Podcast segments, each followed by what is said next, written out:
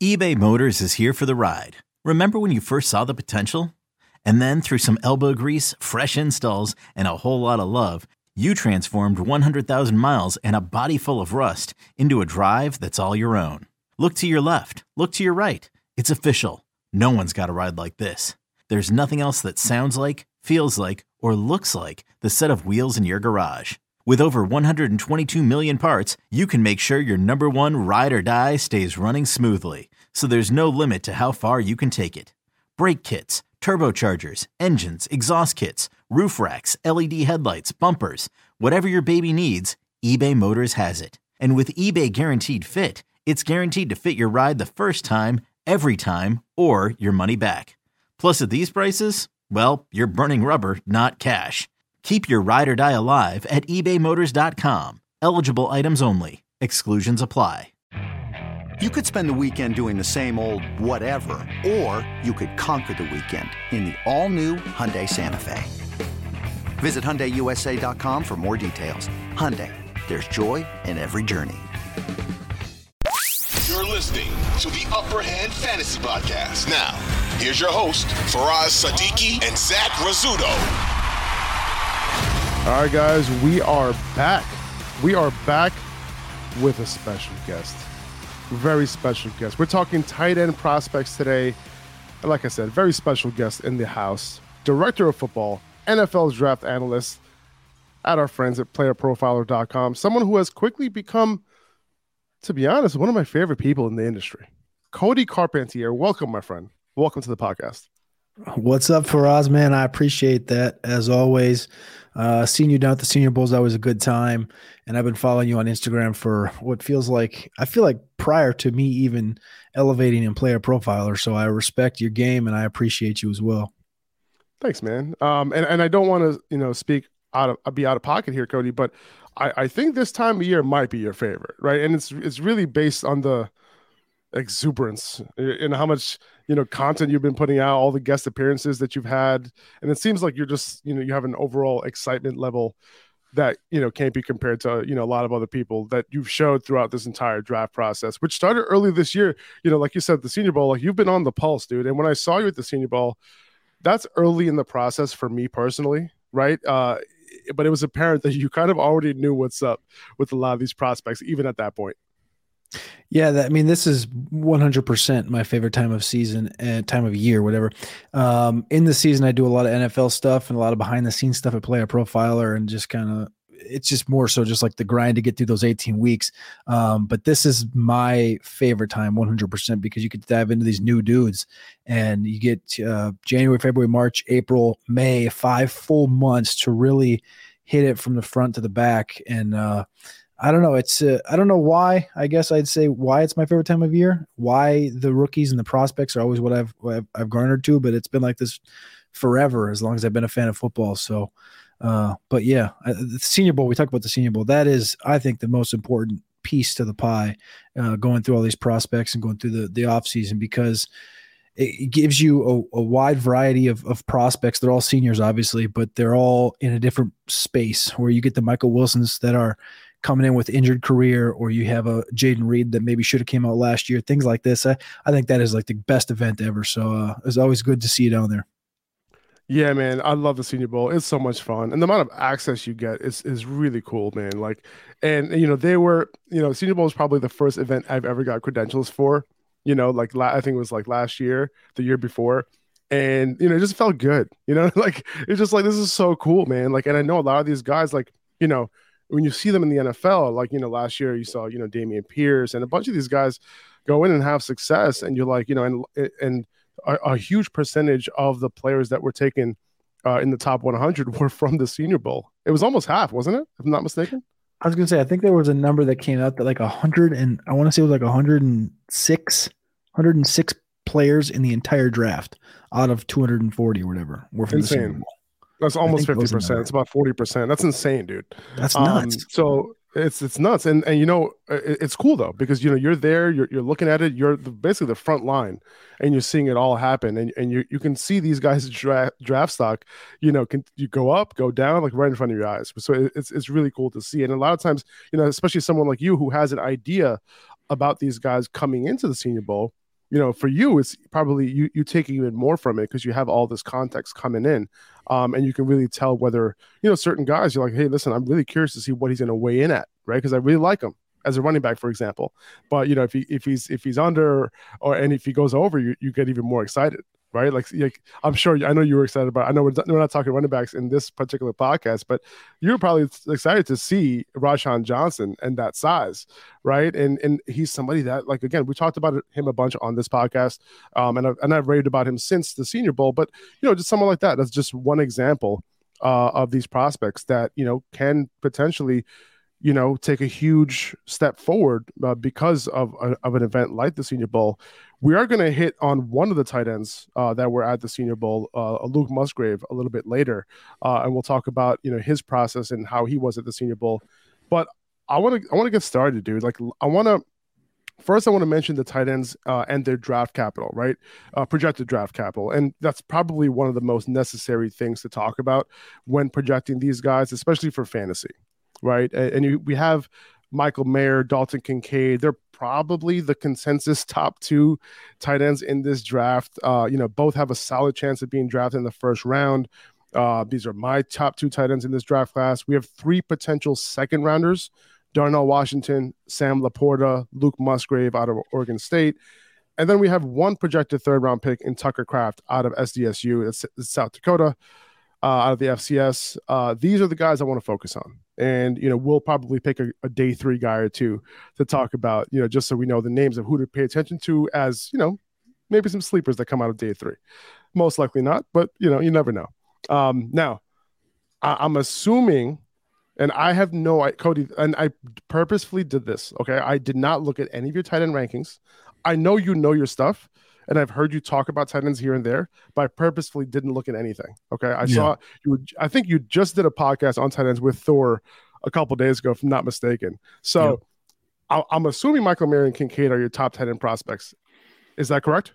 Or no? Michael Mayer is number one, and I've recently switched Kincaid to two over Musgrave. I had them back and forth uh, with a seven three three and a seven three two grade, um, but the Kincaid news came out last week officially that his his medicals were all clear, uh, and that bumped him up for me because I was worried about the back injury, and I, I we didn't have any context. Usually, you have to wait for the NFL to kind of give you the green light. We got the green light. Kincaid's now number two is I'm assuming he had more than a, a, more than one physical, but I saw that the one that the Bengals just did, uh, and he recently just cleared. So it seems yeah. like he's good to go. He had a, I think it was a, a lower back injury mm-hmm. um, that prevented him from competing at the combine, prevented him from uh, participating in any pro day. Uh, so that, that there's a little bit of a concern there. We don't have official numbers on any sort of athletic testing that he's done. And this is a very you know, a- after Mayer, we'll get to him. But after Mayer, this is a very athletic tight end class, extremely athletic tight end class. Um, do you think Kincaid would fall into that range uh, of these, like, you know, pretty elite athletes at the position? I think he would fall in there um, just based on his sheer size and what we saw on the field as far as the athleticism goes and the route running. Um, do I think he'd be, you know, top three, top four in athleticism? I don't know. You you kind of are asking that question yourself, but four sevens I think would be fine for a Kincaid. I think his route running says enough. It's kind of like similar to a Kupp or a Keenan Allen, right? The the route running is so good it doesn't really matter what his 40 is as long as it's not 5.0, right? But right. Uh, I think Kincaid is an above average athlete to say the to say the least. 94th percentile college dominator. I know it doesn't have anything to do with athleticism, but he did break out 19.9. Like he's done the things that are there that are apparent of an athlete and of a an upper percentile tight end, and that's why he's projected that way. So I'm not as worried about not seeing the athleticism. Uh, as I am of being 23 and a half years old or being 246 pounds instead of 255 pounds or just the back injury in itself. Like those things worry me a lot more than the athleticism because I think the athleticism is there. This episode is brought to you by Progressive Insurance. Whether you love true crime or comedy, celebrity interviews or news, you call the shots on what's in your podcast queue. And guess what? Now you can call them on your auto insurance too with the Name Your Price tool from Progressive. It works just the way it sounds. You tell Progressive how much you want to pay for car insurance, and they'll show you coverage options that fit your budget. Get your quote today at progressive.com to join the over 28 million drivers who trust Progressive. Progressive Casualty Insurance Company and Affiliates. Price and coverage match limited by state law. Now, Michael Mayer and Kincaid for me are, are pretty close. Um, yeah. But I want to hear what you have to say about both of these guys and, you know, who you'd prefer for fantasy purposes, right? Like, and I'm assuming the Mayer and, and Mayer one and Kincaid two, is that also a fantasy situation as well, where you're kind of saying that, okay, I think if I'm in a dynasty rookie draft, you know, I, if both these guys were taken pretty close to each other in the actual draft in the first round, mid to late first round, um, and then both of them are on the board, I need a tight end. You know, are you looking at both these guys at the, kind of in the same tier? Are you looking Mayer for sure at in the first tier? You know, assuming both of them go in the first round, like who are you going after first? Um, are you definitely going after Mayer in fantasy? In rookie drafts, I generally won't draft a tight end because normally they get drafted just a little too high for my tastings. I don't like that middle to second round tight end in fantasy. Um, but if there's a guy that I'm going to target, so for example, if you're in a draft and you get to the middle of the third, 302, 303, and people are just biting their tongue on tight end and Mayer's there, I'm going to take him or if Kincaid's there, I'm going to take him at that three two three three three four spot.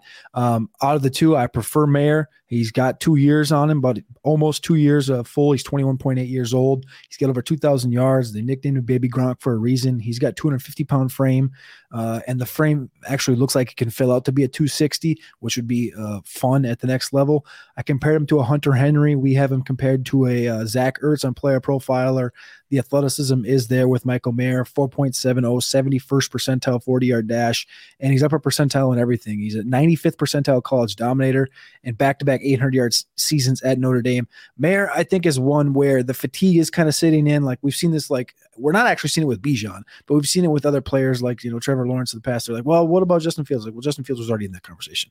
But with Mayer, right. it's like we've seen this guy just dominate and be him at Notre Dame with subpar quarterback play for so long that they're like, yeah, well, this Kincaid kid looks good. But my problem with Kincaid is like nobody's really factored in the back injury at all throughout this entire process. And now I got, of course, we got the clear for it. But I think that for me, it's pretty clearly Michael Mayer ahead of Kincaid in that aspect because of health, because of just consistency of what you've seen.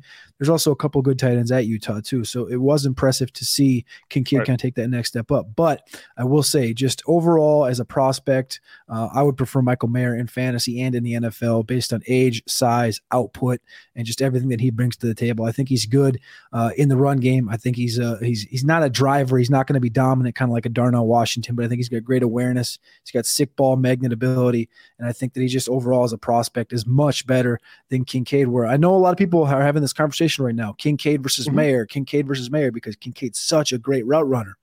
But we're playing tight end, man. We're not playing wide receiver, and I want the tight end, Michael Mayer. Yeah, no, I hear that, and I think I agree that. Mayer is definitely the safer option, right? So this guy can come on the field and you know be on the field on every down, right? And he's that type of complete tight end. And Kincaid, I, I think you know if you're if I'm looking at the guy who could potentially have a higher ceiling in the receiving game, I'm probably gonna pick uh, Kincaid there. Uh, you know, if you look at big plays, you know, Kincaid was a guy who's pretty good, you know, in terms of like, you know, he had a higher percentage uh, of big plays compared to Mayer. His his aDOT was definitely higher, um, and Mayer did less after the catch as well. That's one thing I look at, you know, when projecting tight ends. What can they do after the catch? And you know, Mayer, you know, he's a he's a above average athlete, and in these type of you know, in this draft, you're like, you know, you're, you're, looking at these uber athlete tight ends. So this is not a typical draft, right? Where you have like the, the ranges all over the place. In this draft, literally the first the, the tight ends that are, who are going to be drafted, you know, after Mayer are like freaks, dude, like from rounds two to four, right? So that it makes Mayer not look as good, but at the same yeah. time, all you need at the tight end position is a above average athleticism. If you're going to be a very good tight end, the the elite athleticism can come into play you know, and that's that's one of the things that I, I do look for. But like I said, Mayer's the better blocker, right? There's a chance that he gets on the field sooner on an every down basis. I think that I like that too because you, you bring up the athleticism thing with the rest of the class, and it's like I love throwing those darts, and I've done a no a number of rookie mocks uh, over the last month, and you consistently see like Tucker Kraft fall out yeah. of the draft, or Kuntz go in the last round, or who you name it, they're in like the last round or undrafted, and there's a boatload of them. Like normally, you're yeah, not going to see four, four or five tight ends get drafted in these mocks and these rookie drafts. So I think you're going to consistently be able to get those dart throws And that may deter people from saying, well, I'm not going to draft Mayer in the second or third. Why would I do that? Let me just wait till the fifth or right free agency and I'm just going to snag whoever I want. Right. I, I do think there is a big teardrop though between be, after these two guys. Like I, I, think if I'm gonna shoot for ten, if I need a tight end, I, obviously we're not talking tight end premium or anything like that. But yeah. you know, in, in a normal league, you know, I do want to shoot for one of these two guys. I think everybody else after them are kind of a little bit of dart throws. Like if Kraft is being, if Tyler Kraft is being, you know, undrafted in a lot of rookie drafts, like that that listen, I'll take a shot on him, you know, with 100%. my last pick for sure, right? And, and we'll get to him in a second. Um, now, just last couple things on these two guys. You know, for those who are interested, in, in, terms of efficiency, both these guys were extremely efficient last year. 2.44 yards per route run for Mayer compared to 2, 2.42 for Kincaid last year. That would rank first and second, respectively, in the Power Five, assuming we're including Notre Dame in there.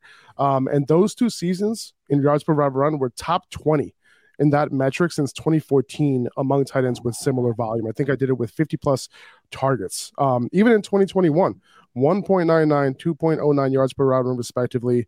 So, you know, these two guys are pretty good, right? That's why they're in a similar tier for me. Now, you mentioned, you know, good tight ends at Utah. You know, there was a, a, Utah tight end who got hurt that kind of opened the door for Kincaid to run some more routes and stuff like that. But like I mentioned, 2021, he was already kind of, be, you know, uh, knocking the door down in terms of efficiency. So it's possible that he would have got it done either way, um, which is good. And then you mentioned the the the an extra year of Mayer, right, with that production, right? That's another thing, right? Kincaid was very efficient, but like Mayer had the production to go along with the efficiency yep. two years in a row, uh, big time uh, production, right? So, you know, I, I think I think at, at that point, you know, you kind of like, all right, well, safer option Mayer, I would say upside option Kincaid. But at the end of the day, it's like if, if you're going to take uh, a chance on any rookie tight end in in rookie drafts, like you might want to just go with the safer option in Mayer. 2400 Sports is an Audacy company.